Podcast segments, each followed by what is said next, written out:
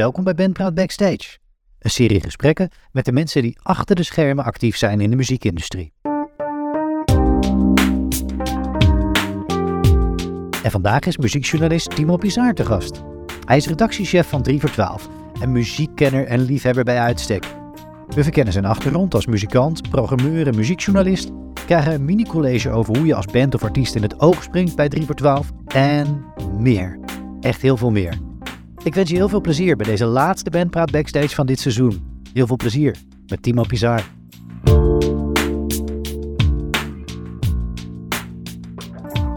Nou, vandaag uh, zitten we in Hilversum voor de volgende backstage. En, en wat een eer en wat een genoegen. Heel fijn om hier te mogen zijn. Timo, bij jou. Ja, uh, de, Timo, uh, het, het, is een beetje verwarrend dat we allebei dezelfde naam hebben. Maar ik vind het heel leuk dit. Laten we het benoemen inderdaad. Dus, dat, dat, dat de twee Timo's hier vandaag met elkaar zitten te praten ja. voor deze bandpraat backstage. dat moet verwarrend zijn, maar mensen kunnen nu alvast aan ons stemgeluid wennen. dus de luisteraar weet nu welke Timo er wanneer en zo is het. Ja. Ja, want, want jij bent, ja, we zitten nu op, op het hoofdkantoor, het hoofdkwartier zou ik bijna kunnen zeggen. ja, ja, chef online van de redactie van 3 voor 12. Landelijk. En ja, daarvoor ben je al, jaren in de weer en, en zie je het hele land en daarbuiten, volgens mij ook zelf. Um, maar kan je ons meenemen eerst in, in, in wie je bent, wat je doet, om ja, ter algemene introductie voor deze backstage? ik ben Timo Pizar. Ik ben redactiechef van 3 voor 12, zoals je zegt. Ik ben muziekjournalist, dus ik schrijf gewoon extreem veel over muziek. Van hele korte dagelijkse albumtips. Bijna elke dag tip ik wel een nieuwe plaat op Twitter en op Instagram. Tot aan lange interviews met Nederlandse en internationale acts. Ik maak festivalreviews. Ik schrijf, ik werk aan podcasts. Zoals Blauwe M&M's, wat een heel erg leuke serie is van, van zeven afleveringen die nu weer loopt. Um, ik maak uh, foto's, ik werk mee aan documentaires en soms een beetje aan tv. Ik doe eigenlijk van alles in de mediawereld als het om uh, muziek gaat. Oh ja, en uh, dat chefgedeelte van de redactie betekent dat ik ook een klein beetje probeer om de boel hier aan te sturen en de planning in de gaten te houden voor zover dat mogelijk is. Ja, ja. ja super interessant en heel mooi. Dank voor deze, deze introductie. Um, wat interessant is ook, jij bent, je bent hier eigenlijk terechtgekomen van uh, ja, het, het, bijna klassieke verhaal van stagiair naar chef. Ja. Um, en, en je hebt ook helemaal geen, geen journalistieke achtergrond eigenlijk. Of in ieder geval niet de opleiding genoten van journalistiek gedaan. Shit, je hebt uh, me eh, door. Ja, het is, uh, het, het, ja ik, ik, weet niet of het een, een nadeel is, maar in die zin ben jij, ben je eigenlijk gewoon de muziekwereld ja, min of meer als muzikant ook ingerold, toch? Ja, ehm, nou misschien niet per se alleen als muzikant. Ik heb wel uh, vanaf jongs af aan in bands gespeeld. Dus echt vanaf mijn uh, vijftiende gewoon de eerste in een lokaal bandje. En toen, ik, toen ik in mijn studententijd wat nieuwe jongens leerde kennen in, een, in een band die wel een keer met de popronde heeft meegedaan. Maar ik heb in al die tijd ook altijd heel veel daarnaast gedaan in de journalistiek. Dus ik heb bij een studentenblad uh, geschreven. Eigenlijk daar meer tijd aan kwijtgeraakt dan aan het uh, muziek maken zelf. Um, en ik heb uh, concerten georganiseerd. Ik heb een tijdje ook de popronde eerst in Nijmegen en daarna in Utrecht georganiseerd. Dus eigenlijk allerlei dingen die ik deed tussen het studeren door, dat moest ook nog een beetje, raakte wel aan journalistiek en aan muziek. Ja. Ja, ja, wat ik daar ook interessant aan vind, je, je noemt het bijna als een soort zijspoor snel uh, van ja, ik heb ook in bands gespeeld. Mm -hmm. uh, want volgens mij begint jouw muzikale carrière met Greycoat vanaf, vanaf ja. 2006. Oh god. Uh, ja, waar je ook, ook aardig scoorde met Kaf en Koren halffinale, Roos van Nijmegen finale. Dus, dus je hebt wel meer gezien dan alleen wat lokale kroegen volgens mij. Ja, voor mij is zo'n bandwedstrijd ook niet veel meer dan een lokale kroeg hoor. Als, nee. ik, als ik er nu aan terugdenk, dan toen voelde dat als een big deal, maar... Uh, en toen waren bandwedstrijden misschien nog iets groter dan nu, maar uiteindelijk stelde dat niet zo heel gek veel voor. Vond nee. ik in ieder geval. Nou ja, het is ook een, een eeuwig terugkerende discussie in, uh, in, in bandpraat van wat is nou de waarde van een bandwedstrijd ja. en is muziek überhaupt een competitie? Nou, dat zijn interessante discussies. Maar jullie haalden het ook met de clip Recovery tot uh, NOS Journaal op 3. Ja, zeker. Met Eva Jinek die zich nog afvroeg of jullie misschien nog een rekening op de mat zouden krijgen. ja. Maar uh, ja, hoe, hoe, in die tijd was je dus wel als muzikant bezig met kijken het te maken. Hè? Daarna ben je dat met Ojo nog eens uh, ja, een stap verder gaan doen met popronde ja. 2011. Um, neem je die ervaring nu, als je, je hebt toch, toch een aardig track record opgebouwd als, als mm -hmm. muzikant ook. Neem je dat ook mee in, in je journalistieke werk? In, ja, in de praktijk dat je, dat je ook hebt geprobeerd de media te bereiken. Dat je hebt geprobeerd Ja. popronde te spelen. Mhm. Eh, ja, eh, zeker. Ik denk dat wat een gevaarlijke valkuil is van te lang het werk als muziekjournalist doen, is dat je vergeet dat mensen heel erg veel tijd en liefde en energie en moeite steken in muziek maken. Ook de mensen die dat gewoon op een best wel laag niveau doen nog. Of die nog niet zo goed zijn dat ze klaar zijn voor aandacht van 3 of 12 landelijk bijvoorbeeld. En ehm, bijvoorbeeld, ik heb net de popronde selectie ehm, eh, mede bepaald. Dus ik zit in de selectiecommissie en dat betekent dat je 700 of 800 acts eh, moet luisteren. Eh, dat is echt heel veel. Ja. En eh, nou, dat betekent ook dat je gewoon niet veel meer dan 30, 40 seconden per liedje gaat luisteren. En dat je per act, nou, als je vijf minuten ermee bezig bent eh, per act, dan, ben, dan is dat best wel lang. Dan hebben ze je aandacht. Ja, Uh, en soms hoor je na 20 seconden al: nee, dit is gewoon, uh, dit vind ik niet goed genoeg. Of dit vind ik niet genoeg aansluiten bij uh, 2023, zeg maar. En um, ja, dan bloedt mijn hart wel eens dat ik er zo weinig tijd voor heb. En dat iets waar mensen soms maanden, misschien wel jaren aan hebben zitten sleutelen, dat je daar, dat je daar niet meer liefde en aandacht voor kunt geven. En tegelijkertijd is het nou helemaal zo. Ja, er zijn uh, 800 tot uh, 1200 uh, acts die zich hebben ingeschreven, volgens mij, voor de popronde. Volgens mij zijn het er dit jaar 1100. Ik weet het niet precies, maar nou ja. Ieder dus, jaar weer zoiets. Ja, ja, inderdaad. Dus, dus je kan gewoon niet zoveel tijd en aandacht daaraan geven als dat, uh, dat die mensen eraan hebben gegeven. En uh, ook, ik bedoel, ik krijg dagelijks misschien wel tien, tien mails van, uh, van Nederlandse en internationale acts van... hey, ik heb muziek gemaakt, wil je er eens naar luisteren? En ik probeer echt alles te checken, maar ik heb geen tijd om uitgebreider feedback te geven dan... hey, sorry, dit is niet echt iets voor ons. Ik kan daar niet nog twee alinea's aan feedback geven van want om deze, om deze reden. Vaak is het korte antwoord gewoon, we vinden het gewoon niet vet genoeg. Uh, en um, uh, juist omdat ik zelf ook heel lang in die schoenen heb gestaan, probeer ik niet te vergeten hoe dat is. En hoewel je soms als muziekjournalist of gewoon überhaupt als persoon in de muziekindustrie een beetje moe kan worden van alle nieuwe dingen die er aankomen die gewoon nog niet op het niveau zijn dat je er iets mee kan. Uh, om dat te proberen wel met liefde en respect af te wijzen dan. Ja. Ik denk dat dat er voor, vooral, uh, uh, dat ik dat meedraag. Naast natuurlijk gewoon het, ja, echt op een heel bescheiden niveau. Hè. Maar ik heb wel gewoon uh, gezien hoe, hoe een concert organiseren werkt. Hoe, uh, hoe de backstage van Doorn Roosje eruit ziet. Uh, toen dat nog in dat oude, prachtige, stinkende gebouw. dat lekt aan alle kanten zat. Ik heb al die dingen wel meegemaakt. Ik weet heel goed hoe de popronde in elkaar zit. Omdat ik hem van alle kanten zo'n beetje heb meegemaakt. Als, als liefhebber, als organisator, als band. En nu in die selectiecommissie. Uh, ja, nou ja, dat, dat hou ik wel allemaal in mijn achterhoofd als ik met mijn werk als muziekjournalist bezig ben. Ja.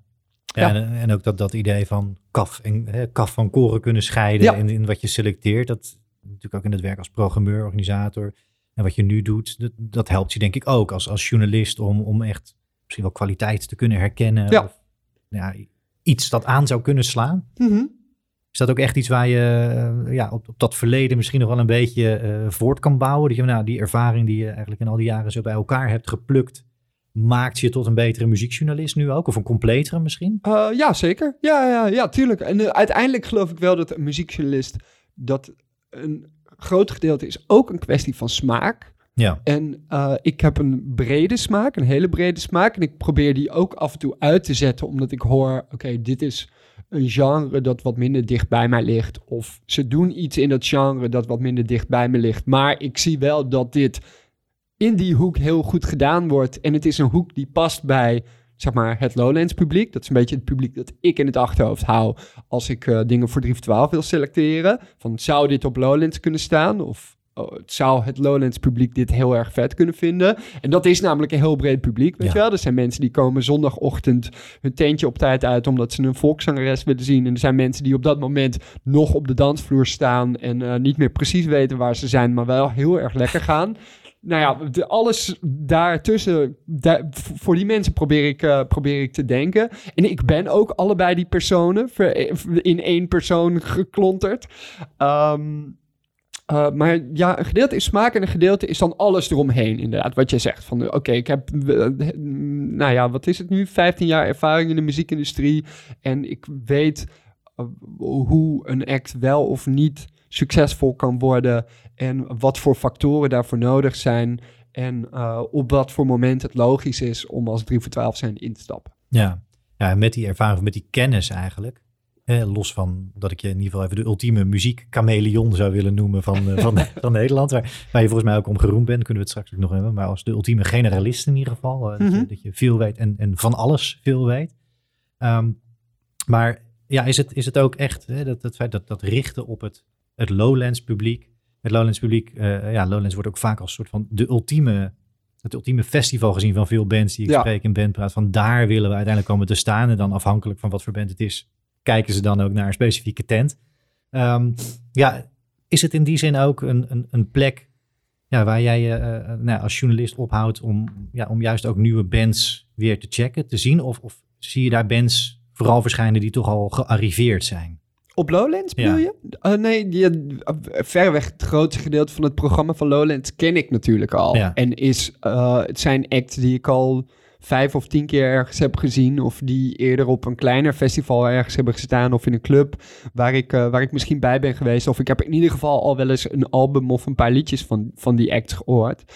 Uh, maar ja, ik, ik, weet nu eigenlijk niet zo goed hoe ik je vraag moet beantwoorden. Als in de, de meeste acts op, op het Lowlands-programma ken ik natuurlijk al. En dan die paar acts die ik nog niet ken, daarvan denk ik eigenlijk schande dat ik dit nog niet heb gecheckt. ja. ja een soort reality check. Ja, ja, ja, tuurlijk, ja. Ja, wat interessant. Je zei net ook van, uh, ik weet wel wat er nodig is voor een act om succesvol te worden. Mm Voel je daar vanuit jouw vak, hè? je zei net van, ik heb niet tijd om, om iedereen feedback te geven in, in, in twee zinnen, twee alinea's. Maar voel je wel vanuit jouw positie uh, in het muzikale landschap, in ieder geval Nederland, ook, een zekere verantwoordelijkheid misschien juist naar Nederlandse acts die het proberen te maken, die het proberen te bereiken, uh, wat andere bands lukt en andere niet? Nou ja, ik, ik denk wel dat we met 3 voor 12 als een van de weinige media een platform zijn dat heel erg vroeg al begint met het pushen van Nederlandse acts. En dat vind ik heel belangrijk ook. Ik, sterker nog, ik denk dat dat de kern is van wat wij doen. Um, en, uh, en dat doen we heel graag, weet je wel. Maar tegelijkertijd is het zo, je moet dat ook niet te vroeg gaan doen. Want ik probeer dus die Lowlands bezoeker in het achterhoofd te houden. En als ik denk, ja, maar dit is eigenlijk gewoon nog langer niet goed genoeg hiervoor. En het is in potentie best wel vet. Maar ze moeten echt nog uh, een betere producer vinden. Of nog eens een uh, ronde extra aan hun liedjes schaven. Of gewoon eerst maar eens uh, 30 optredens doen om, om beter te worden. Ja, dan heeft het ook nog niet heel veel zin om die act voor te stellen aan ons publiek. Ook voor die act zelf, weet je, weet je wel. Je kan eigenlijk beter uh, dan iets langer wachten, omdat, omdat, je, uh, omdat je er dan klaar voor bent. Terwijl, oké, stel nou dat jij pas twee live optredens hebt gedaan. Wij maken een ronkend stuk, waardoor je honderden boekingen, ik ga nu een beetje overdrijven hoor, eraan overhoudt. Maar vervolgens ga je door de mand vallen op het podium. Ja, dat, daar heeft ook niemand wat aan. Nee, dat vind ik interessant dat je dat ook benoemt. Dat je eigenlijk je zou zeggen, als platform 3 voor 12 is er vooral voor publiek om muziek te ontdekken. En er zit ook een hele grote andere kant aan van bands ja. die willen dat je, hè, dat je ze ontdekt of dat ze dat podium krijgen. Het mhm. podium dat je als, als 3 voor 12 kan bieden ook. Um, en daar vind ik wel ook een interessant soort spanningsveld zitten.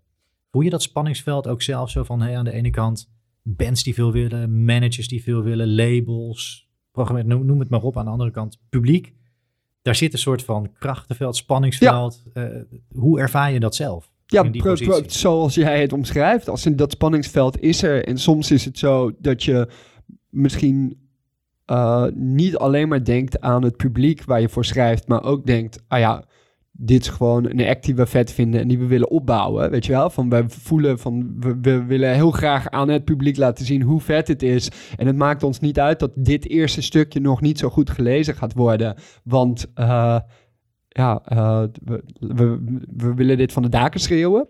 Zeg maar. En, uh, de, en we willen vooral misschien ook wel aan die act laten zien. hey, we vinden het echt heel erg sick wat je doet. Um, dat, dat gebeurt ook wel eens. Maar uiteindelijk denk ik wel dat het publiek echt heel belangrijk is om in het achterhoofd te houden. Van je moet niet, net zoals als muzikant, weet je wel, van je kan wel uh, muziek voor jezelf gaan maken, maar op het moment dat je het gaat uitbrengen, moet je beseffen dat er een publiek is dat ernaar gaat luisteren en dan nadenken in hoeverre je daar rekening mee wil houden. Ja. Nou ja, en wij als publieke omroep, ja, tuurlijk moet je rekening houden met voor welk publiek je het maakt. Ja. Nou ja, ik heb je ook in een ander interview horen zeggen inderdaad dat je daar een soort verantwoordelijkheid ook naar de belastingbetaler uh, voelt. Ja, tuurlijk. Hey, uh, we moeten, uh, wat, wat we brengen moet wel hout snijden of moet wel echt de moeite waard zijn. Het moet niet, niet zomaar iets zijn dat je ja, de wereld ingooit, bij wijze van spreken. Mm -hmm. um, ja, dat zijn veel factoren die, die, die meespelen volgens mij in jouw werk. Is het ook wel iets is het wel nog steeds leuk om te doen? Of, of is, overheerst de spanning soms te veel in die verantwoordelijkheid? Oh nee, ik vind het... Ik ga nu hier... Je ziet de tranen over mijn wangen stromen... omdat ik het zo verschrikkelijk vind. Nee man, dit is het leukste... depressieve verhaal, ja. leukste, leukste baan ter wereld is dit. Ik vind het echt uh, bijna dagelijks... dat ik wel in mijn handen aan het knijpen ben van... Uh, nou ja, de, hoe blij ik ben om uh, mensen te mogen ontmoeten wiens werk ik waardeer. Hoezeer ik uit mijn stoel kan springen omdat ik weer een plaat hoor waarvan ik denk, oh my god, dat dit toch maar gemaakt mag worden. En dat ik hier voor mijn werk naar mag luisteren. Ik, ja, dat ik, dit weekend was ik naar een festival in Rotterdam, de Warehouse Project. Uh, ja, ik vind het belachelijk leuk dat ik daar gewoon in het publiek kan gaan staan en dan wel een beetje extra privileges heb, weet je wel. Ik, ik mag naar de backstage om even een kopje koffie te gaan halen en ik kan voor, vooraan staan en foto's maken en ik... Uh, kan als ik wil ook nog die Turkse pizza die ik om twee uur s'nachts heb gegeten declareren. Dat doe ik meestal niet, maar uh, mocht het nodig zijn, dan kan ik ook wel een keer zoiets declareren. En ik kan gewoon op mijn fietsje terug naar een, uh, naar een hotel in de buurt. ja, dat is allemaal te gek. Dat is geweldig. En, en het belangrijkste dan, oké, okay, ik kan wel die muziek zien. En ik mag vooraan staan bij dingen die ik heel erg vet vind of die ik nog niet ken, maar heel erg vet gaaf vind. Ja, ja, dat is te gek. En het enthousiasme is ook uh, ja. ongeëvenaard waarmee je dat brengt. Dat is hier ook om te zien. Dat is spectaculair. Maar ja. En, uh, en ik mag dus ook nog mijn mening geven ja. daarover, ongevraagd aan mensen. dat nog. Ja. alles erop en Dat is ontzettend tof. En, en dat gaat je ook heel goed af. En, nou, in 2021 kreeg je, kreeg je ook die erkenning, zou je kunnen zeggen, met de Popmediaprijs die, die je won. Ja. Voelde dat ook echt als een erkenning vanuit nou, het vakgebied in ieder geval, vanuit je collega's, vanuit uh, ja, iedereen die daar uh, een zegje over kan doen, dat je die prijs kreeg al na 2019 nominatie, 2021 won je. Ja, ik vond het gek, tuurlijk. Ja, dat, uh, toen ik dit werk ging doen, dacht ik altijd... Ah, ik zou het heel vet vinden als ik ooit de Popmediaprijs zou winnen. De, ik heb ook heel erg lang in het begin van mijn carrière vooral... maar eerlijk gezegd nog steeds heel erg opgekeken naar allerlei journalisten... Uh, die die prijs hebben gewonnen en ook heel veel inspiratie ge gehaald uit het werk van andere muziekjournalisten. Als in, ik zeg dat ook wel eens tegen bijvoorbeeld stagiairs die hier uh, komen, komen, komen te schrijven, uh, die ik begeleid ook. hey, zoek nou eens uit wat je de beste schrijvers vindt en ga hen gewoon kopiëren. Ga ze proberen een uh, stuk vanuit de ogen vanuit Gijsbert Kamer of uh, David Kleiweg of uh, Malou Miedema te schrijven.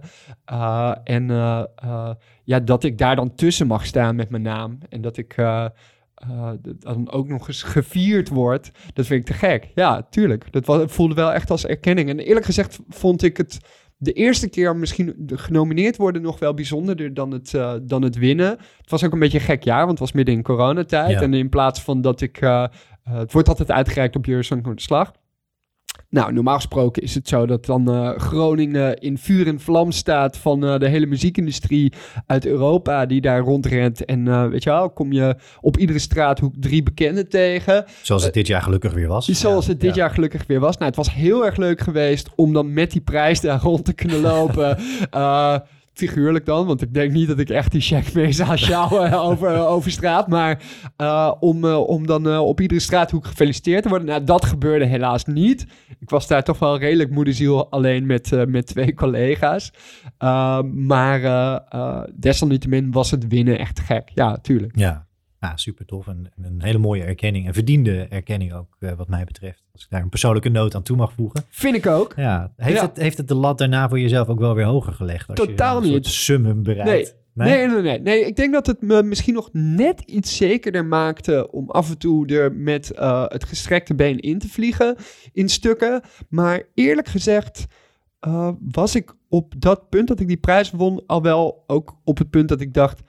Ja, sorry hoor, er zijn echt heel weinig muziekjournalisten in Nederland die doen en kunnen doen wat ik doe en wat wij met 3 voor 12 doen. In, dat is ook echt zo, dat uh, de mensen naar wie ik het meeste opkijk binnen de Nederlandse muziekjournalistiek zijn ook gewoon mijn twee meest directe collega's. Dus Adse en Malou zijn gewoon op dagelijkse basis haal ik inspiratie uit hen en denk ik van ja, wat wij doen is gewoon het allervetste wat er gebeurt in Nederlandse muziekjournalistiek. En ik bedoel, het is echt zo dat we nog zat, uh, zat gaten laten vallen en uh, dingen niet goed doen die we zouden kunnen doen. Maar tegelijkertijd geloof ik dat niemand anders het beter doet ontzettend, ontzettend fijn en tof ook om te horen dat je ja, ook gewoon het enthousiasme waarmee je hier op je werkplek bent en je werk doet. Dat is, eh, dat is ontzettend tof. En uh, dat mag nog vele jaren zo doorgaan natuurlijk. ik hoop het. Uh, terechte roem ook voor je team.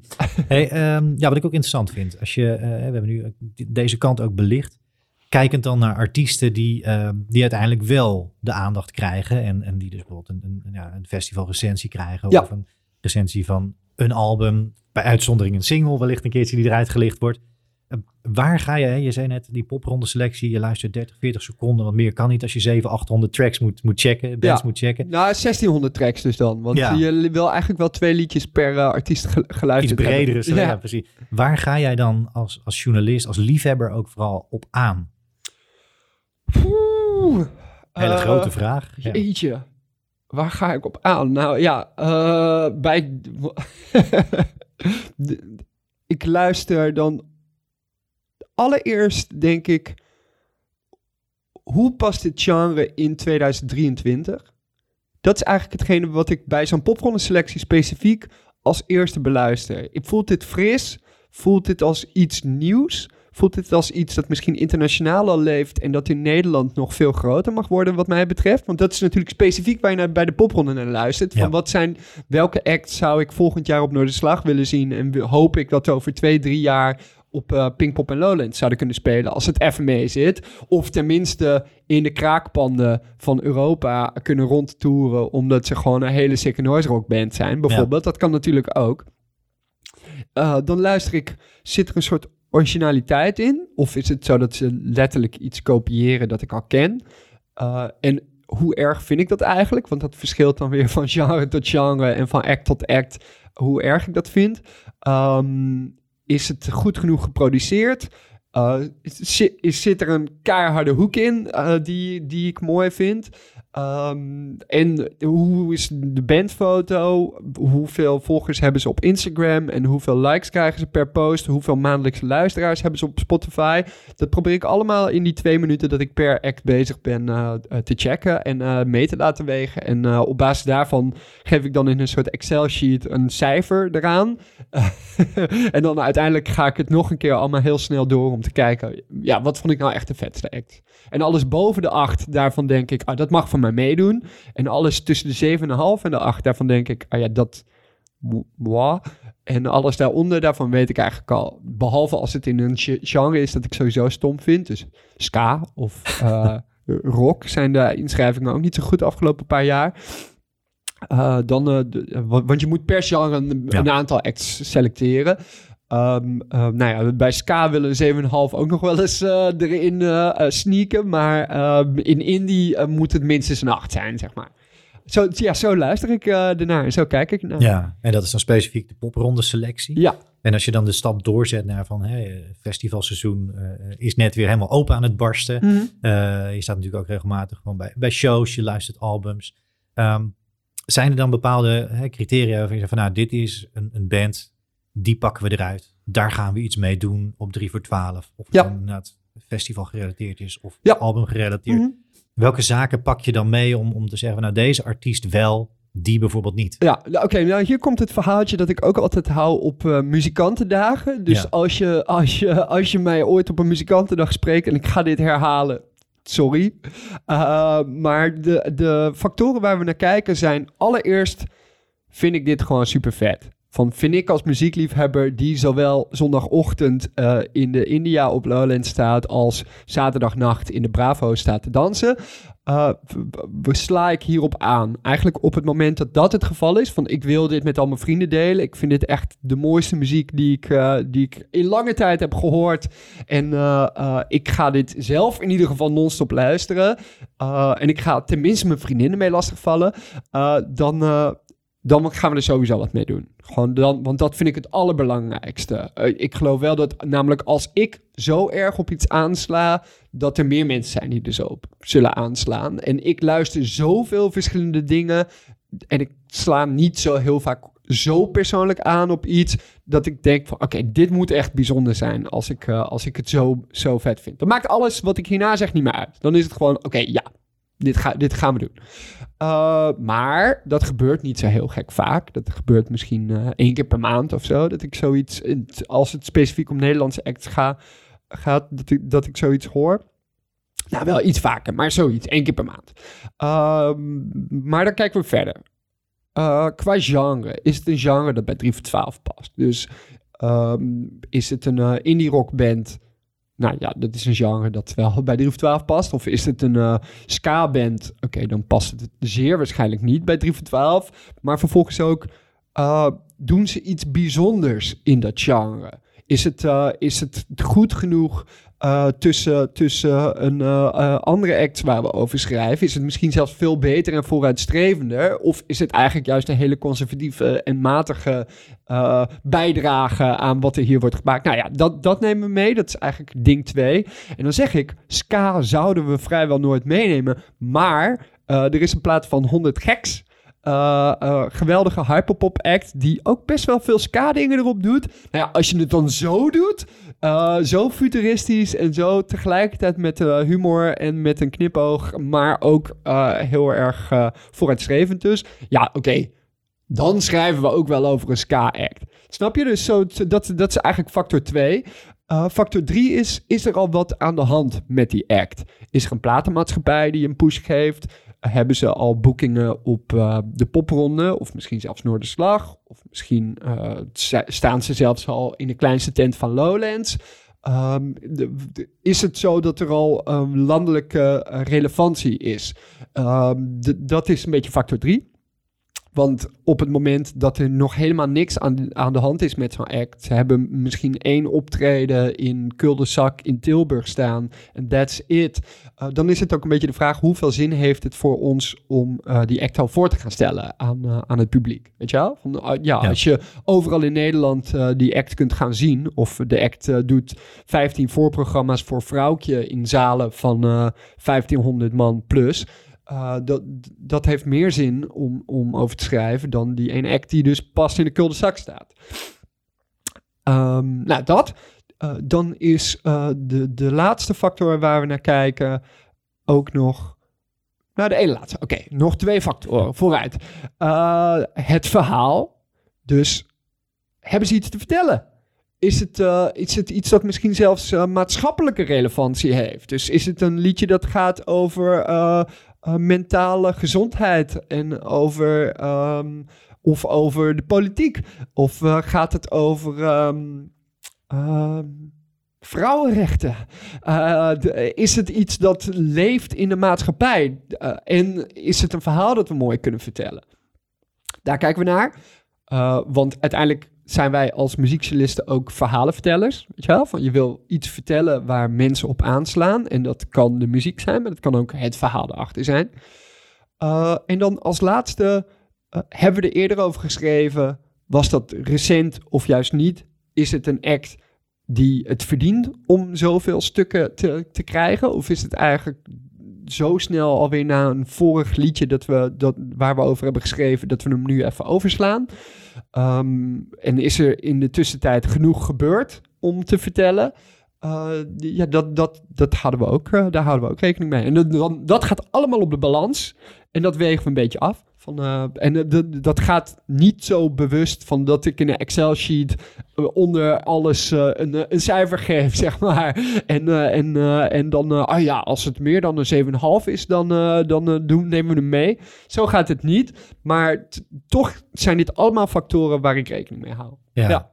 En dat, ja, laten, laten we het dan een, een, soort antenne noemen die, die je misschien moet hebben, ook als, als journalist, als persoon in dit geval, als, als liefhebber dat een antenne die, je- die je echt ook continu scherp houdt op momenten eh, in het jaar? Of, of, of ga je met name vooral de antenne rond, zeg maar, rond Eurosonic Noorderslag, popronde, eh, het voortrek daarin? Of is in de festivalzomer ook continu die ante- antenne aanwezig? Is het, hoe, hoe hou je dat scherp en fris voor jezelf ook? Uh, nou ja, gewoon door dit werk te doen.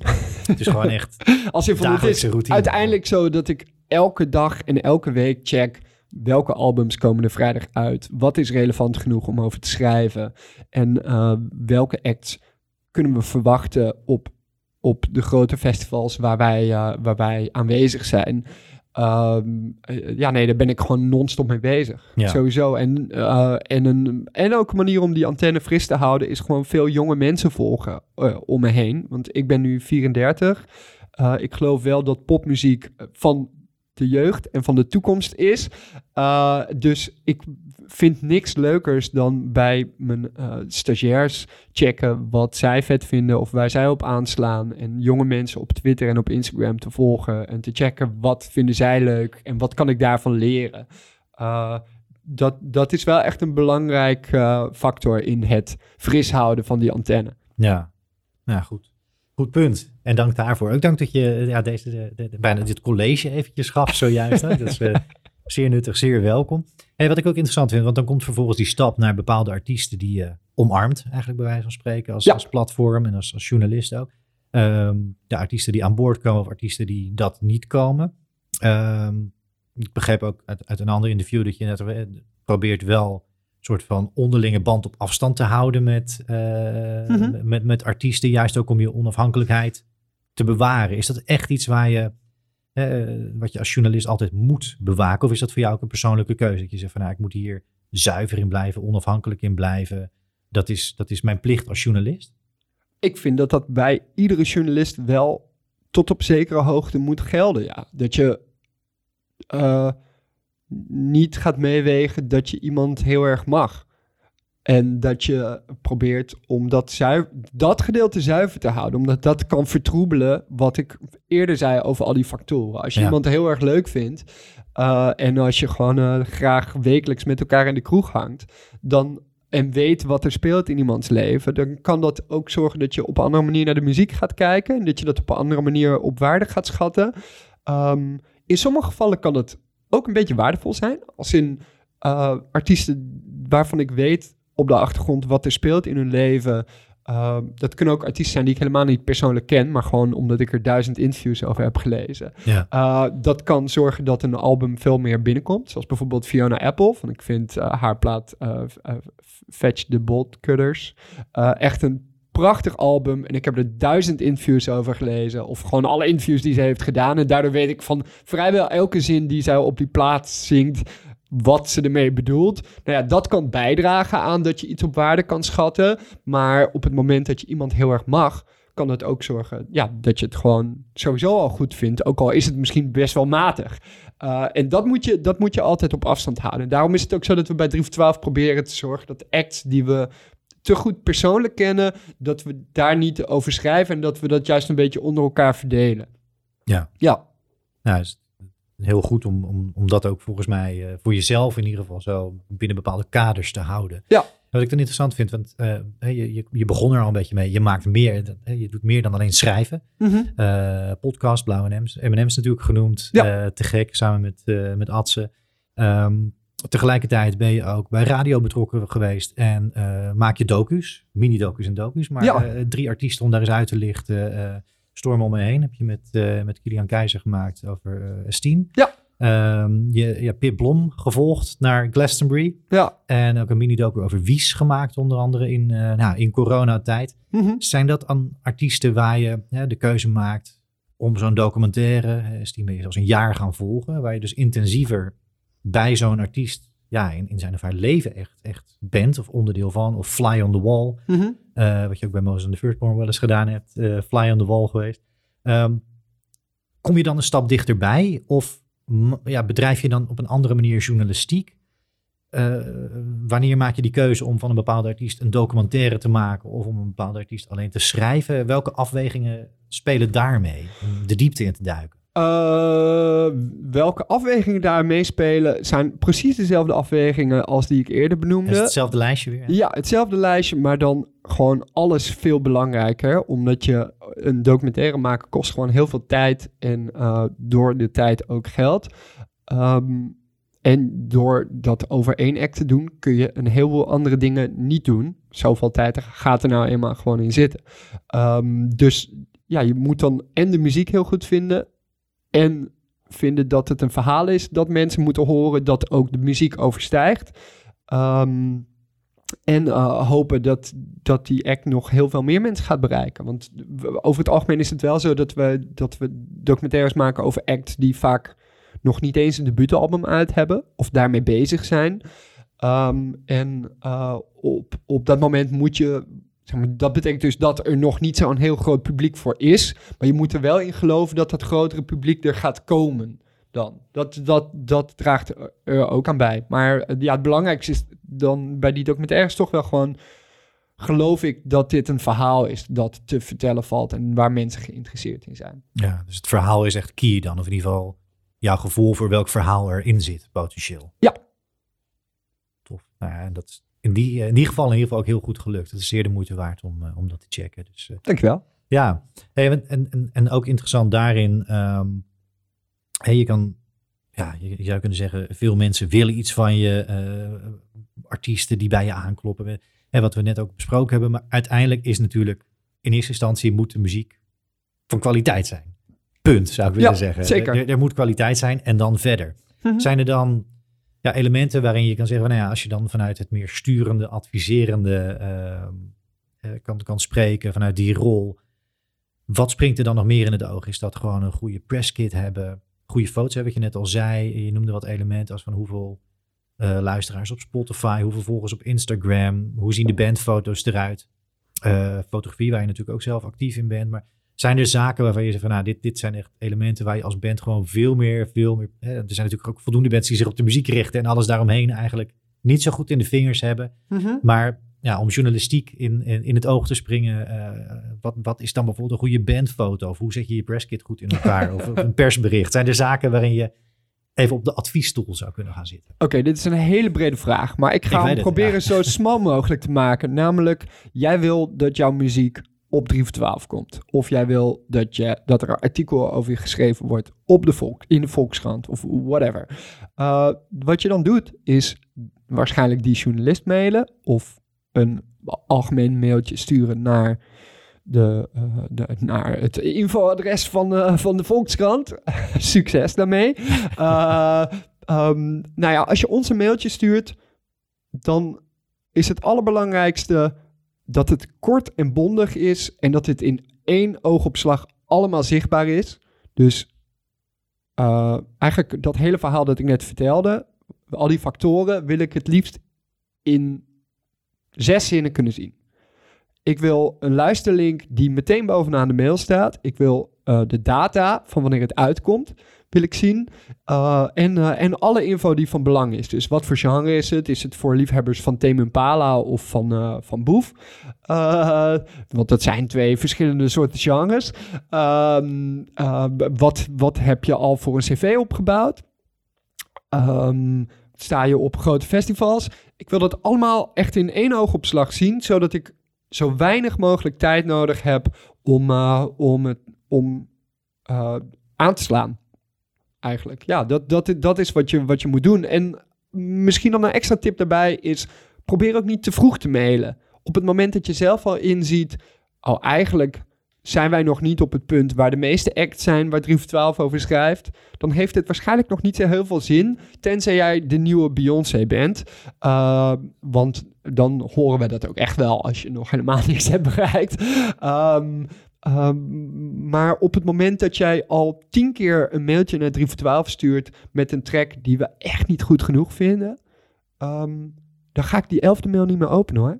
Van, ja, zo simpel is het. Dus mail niet te vroeg en zorg vervolgens dat alles heel erg helder is in die mail. Ja, een hele goede tip. Dank daarvoor dat je deze hele brede vraag uh, ja, het weet, het, uh, uh, ja, weet het te tackelen, om het even zo te zeggen. Hey, dank voor, voor wat je tot nu toe allemaal hebt willen delen in dit ja, dit, dit- deze rijke ongeveer 40 minuten die we al hebben afgelegd met elkaar. Ehm, even kijken naar, eh, we hadden het net al over de lente komt eraan. Eh, de zon begint nu ook echt weer te schijnen nu we elkaar we spreken. zien hem Dus schijnen, inderdaad. het, ja, het, het gaat echt gebeuren lijkt het. Festivalseizoen komt eraan.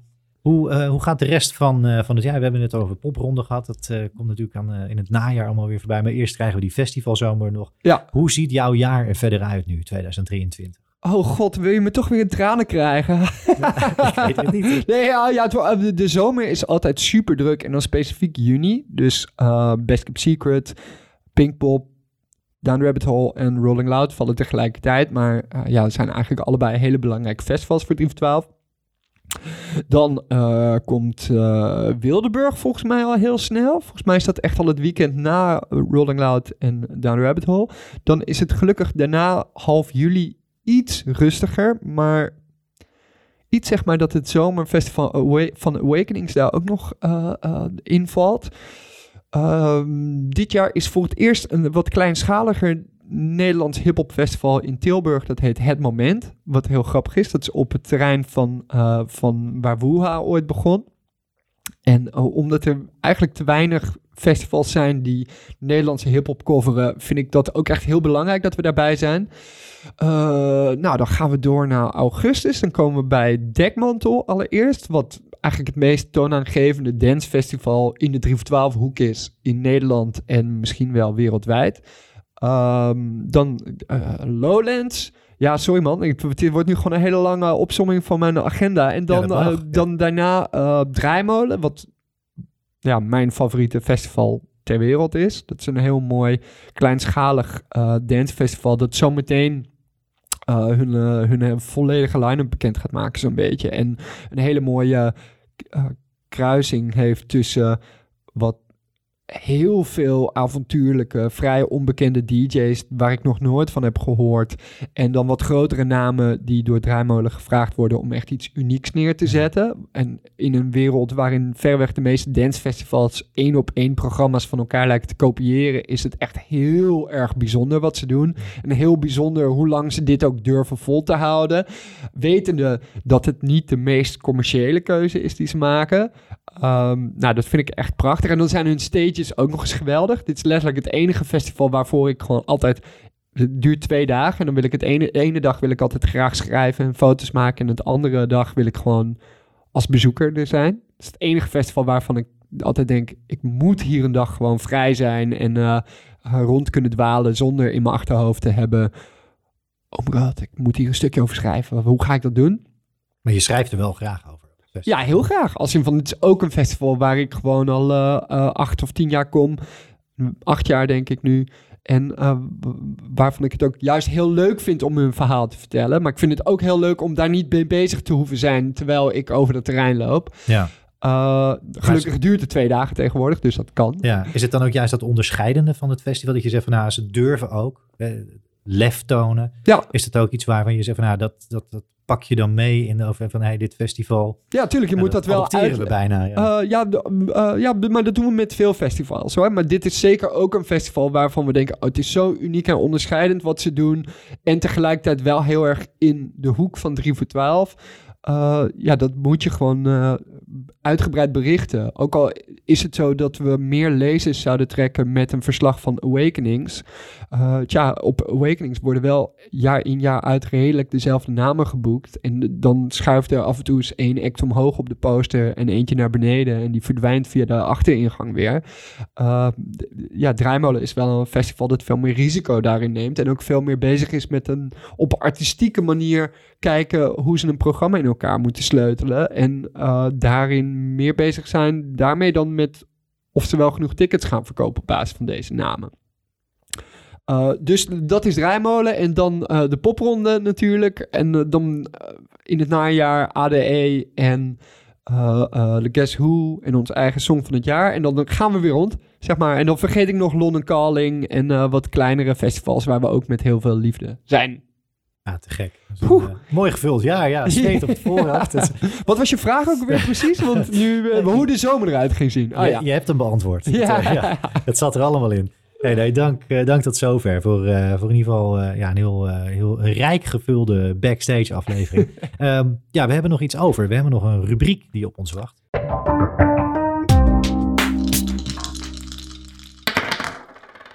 Kom erop. En die rubriek daarvoor eh, heb ik een dobbelsteen naar Hilversum genomen. Die dobbelsteen die ligt hier al klaar. Lonkt ook naar je inmiddels. Ik, eh, Ja. ja, dat gaat ook, Ik kan mijn ogen er niet vanaf houden. Nee, en, Zal ik en de dobbelsteen ook niet van jou. Ja, we gaan het hebben over de bandcasus. Ik heb eh, zes ja, kwesties die je als journalist dan wel als adviseur voor een band op zou moeten kunnen lossen. En ik ben benieuwd wat, eh, ja, wat dit jaar gaat brengen. Het lot bepaalt welke ik aan je voor ga leggen. Spannend zeg. Oké, ik ga nu gooien. Eén. Nou, mooi. Spectaculair. Eén op de, de vergadertafel hier. Ehm Eén, daar, daarbij staat een band of act die je hoog hebt zitten, speelt een belabberde show dan wel festivalshow.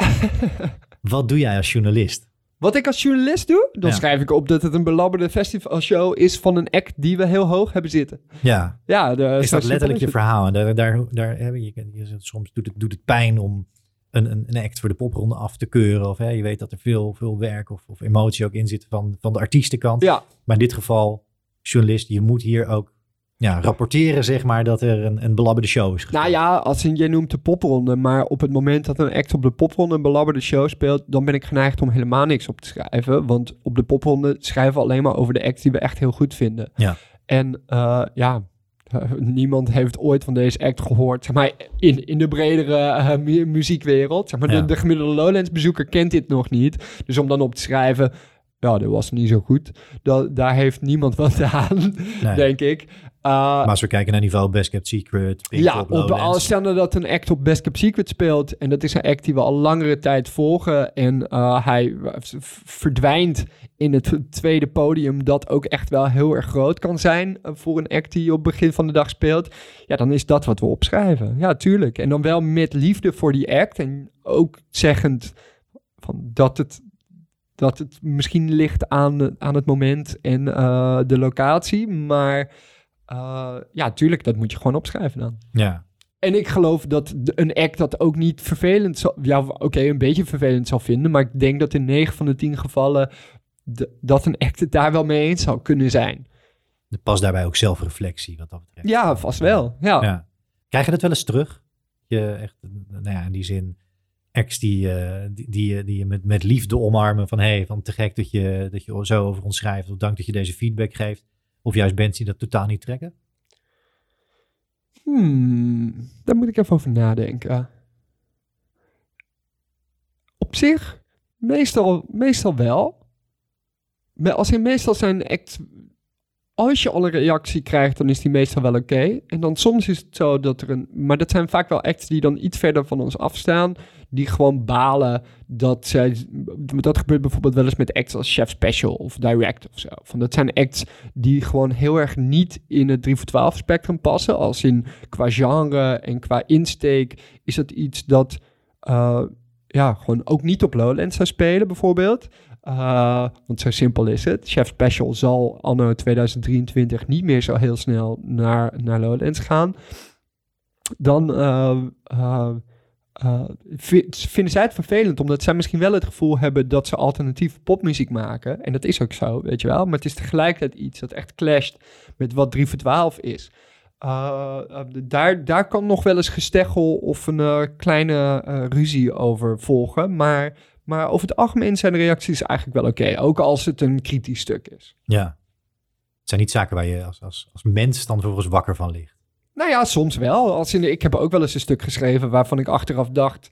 Hmm, had ik het niet op een andere manier moeten, moeten opschrijven? Want zeker op festivals uh, heb je vaak maar een uurtje om, uh, om, om je review te maken. Uh, dat is best wel kort. En uh, misschien heb je al niet zo goed geslapen, omdat, het, omdat je gewoon drie dagen op een festival bent. En het is ook nog eens derde festivalweekend op een rij. Dus uh, ja, wij zijn ook menselijk. En uh, het is heel moeilijk om dan een perfect stukje te schrijven. Dus soms, zeker toen ik wat jonger was, lag ik dan wel ervan wakker. Van dat je denkt, oh ja, ik krijg nu heel veel boze reacties van fans van deze act die het wel heel leuk vonden. Wat, wat moet ik daar eigenlijk mee? En had ik het dan niet toch wat respectvoller moeten opschrijven, bijvoorbeeld? En uh, uh, tegelijkertijd denk ik dat dat soort momenten ook heel goed zijn. Want je, moet ook blijven reflecteren op wat je zelf eigenlijk maakt en of dat wel of niet goed is. En uh, ja, ik denk tegelijkertijd, ja, net zoals een band wel eens een slechte liedje schrijft of een slechtere show speelt, mag een muziekjournalist dat ook doen. Van, en, het, en het is dus prima dat mensen daar kritiek op hebben. Ja, ja. het scherpt je en het is meer... Zo moet je het zien. Ik denk dat, je, dat, je, dat het gezond is om je eigen fouten te interpreteren als leermomenten ja. voor iedereen ter wereld. Niet alleen voor een muziekjournalist of voor een muzikant. En uh, kritiek die je daarop krijgt ook niet te heftig persoonlijk te nemen. Maar je mag het wel persoonlijk nemen. Als een, ik gooi ook heel veel van mijn persoon in de stukken die ik schrijf. En dat doe je als muzikant natuurlijk ook. Maar tegelijkertijd probeer dat daar dan uh, bij in en uit te ademen en te denken ja, ik ben het hiermee eens of nee, ik ben het hier niet mee eens. En als ik het ermee eens ben, wat kan ik meenemen hiervan? Ja, in die zin is eigenlijk een, een slechte review misschien meer als de start van een discussie kunnen zien ook, in, in sommige gevallen. Tuurlijk, ja hoor. Tof, nou goed om, om, te, om te horen en goed om even op te reflecteren. Dan dank daarvoor. Laten we er nog één doen. Ik wil nog graag één casus aan je voorleggen. Dus als je nog één keer zou willen gooien, dan uh, oh, gaan we kijken wat het, gaan we weer. Het, het, lot je nu brengt. Ja. Zes. Zes. Ja, beide kanten van het dobbelspectrum nou. gehad. Eén en zes. Uh, ik draai mijn blaadje ervoor om. Um, ja, een keuze als journalist. Een spagaat zou je kunnen zeggen. Een internationale topartiest is beschikbaar voor een interview. Maar daarvoor moet je een veelbelovende Nederlandse band missen. Laten schieten. Wat doe je? Welke keuze maak je?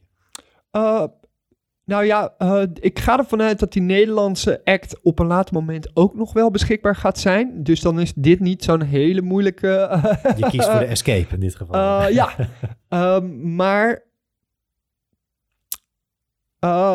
ja, god, daar zou zoveel in meespelen. Hè?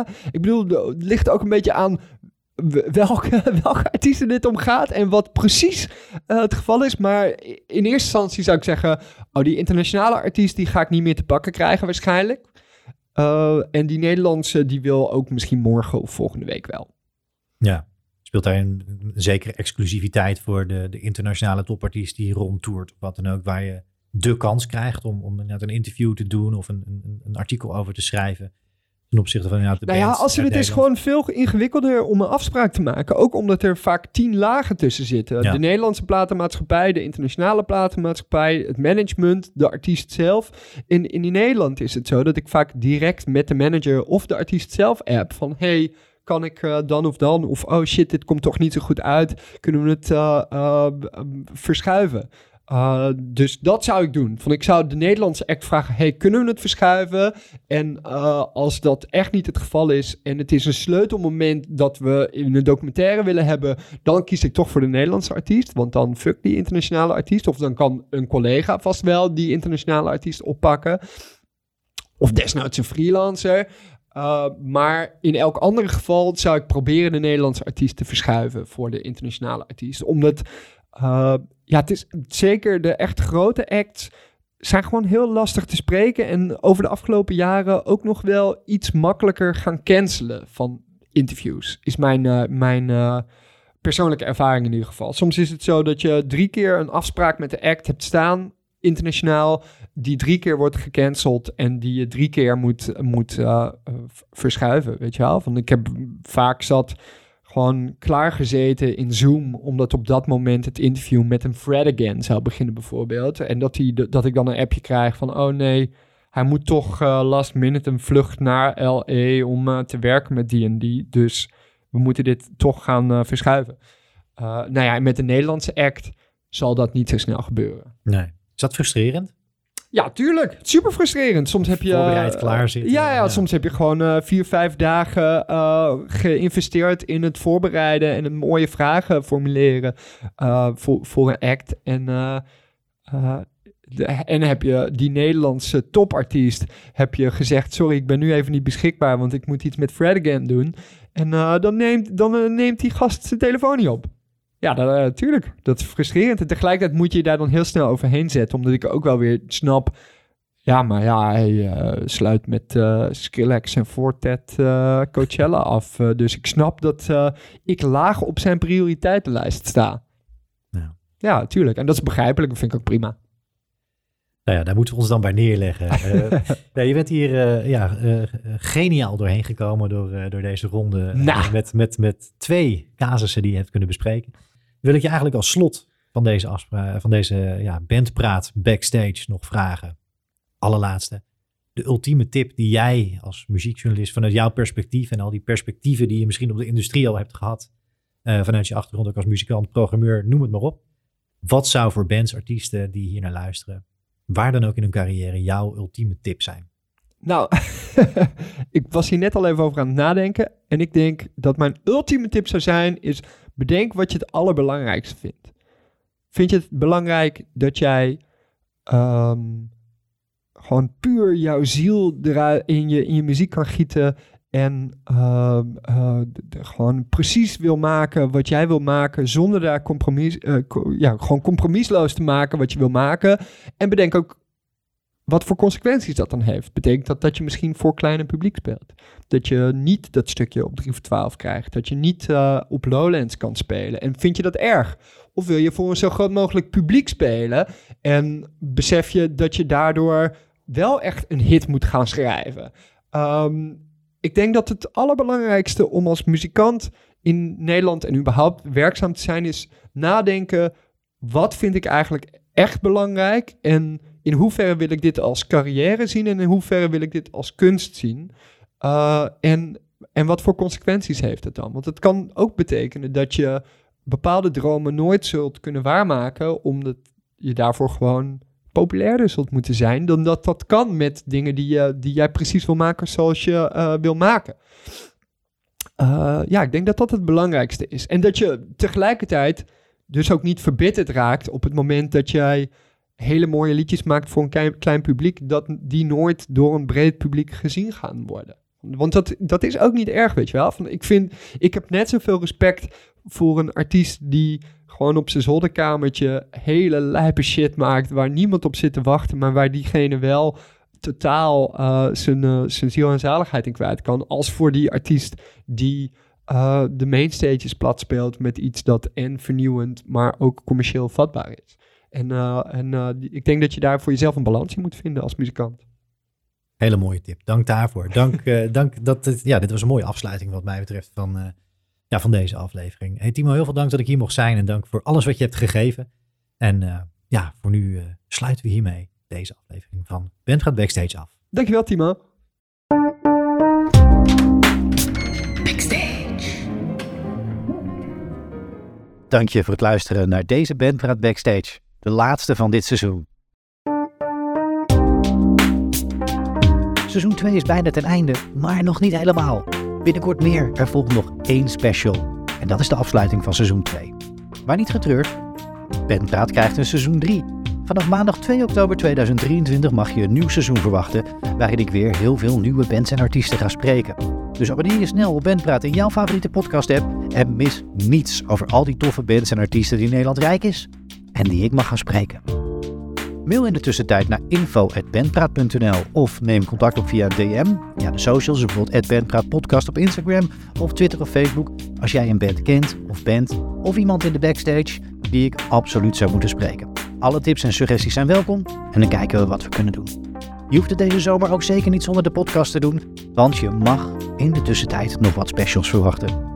Dank aan alle bands en artiesten die dit seizoen mogelijk hebben gemaakt en dank aan jou voor het luisteren heel graag nog tot de volgende. En dan daarna tot volgend seizoen.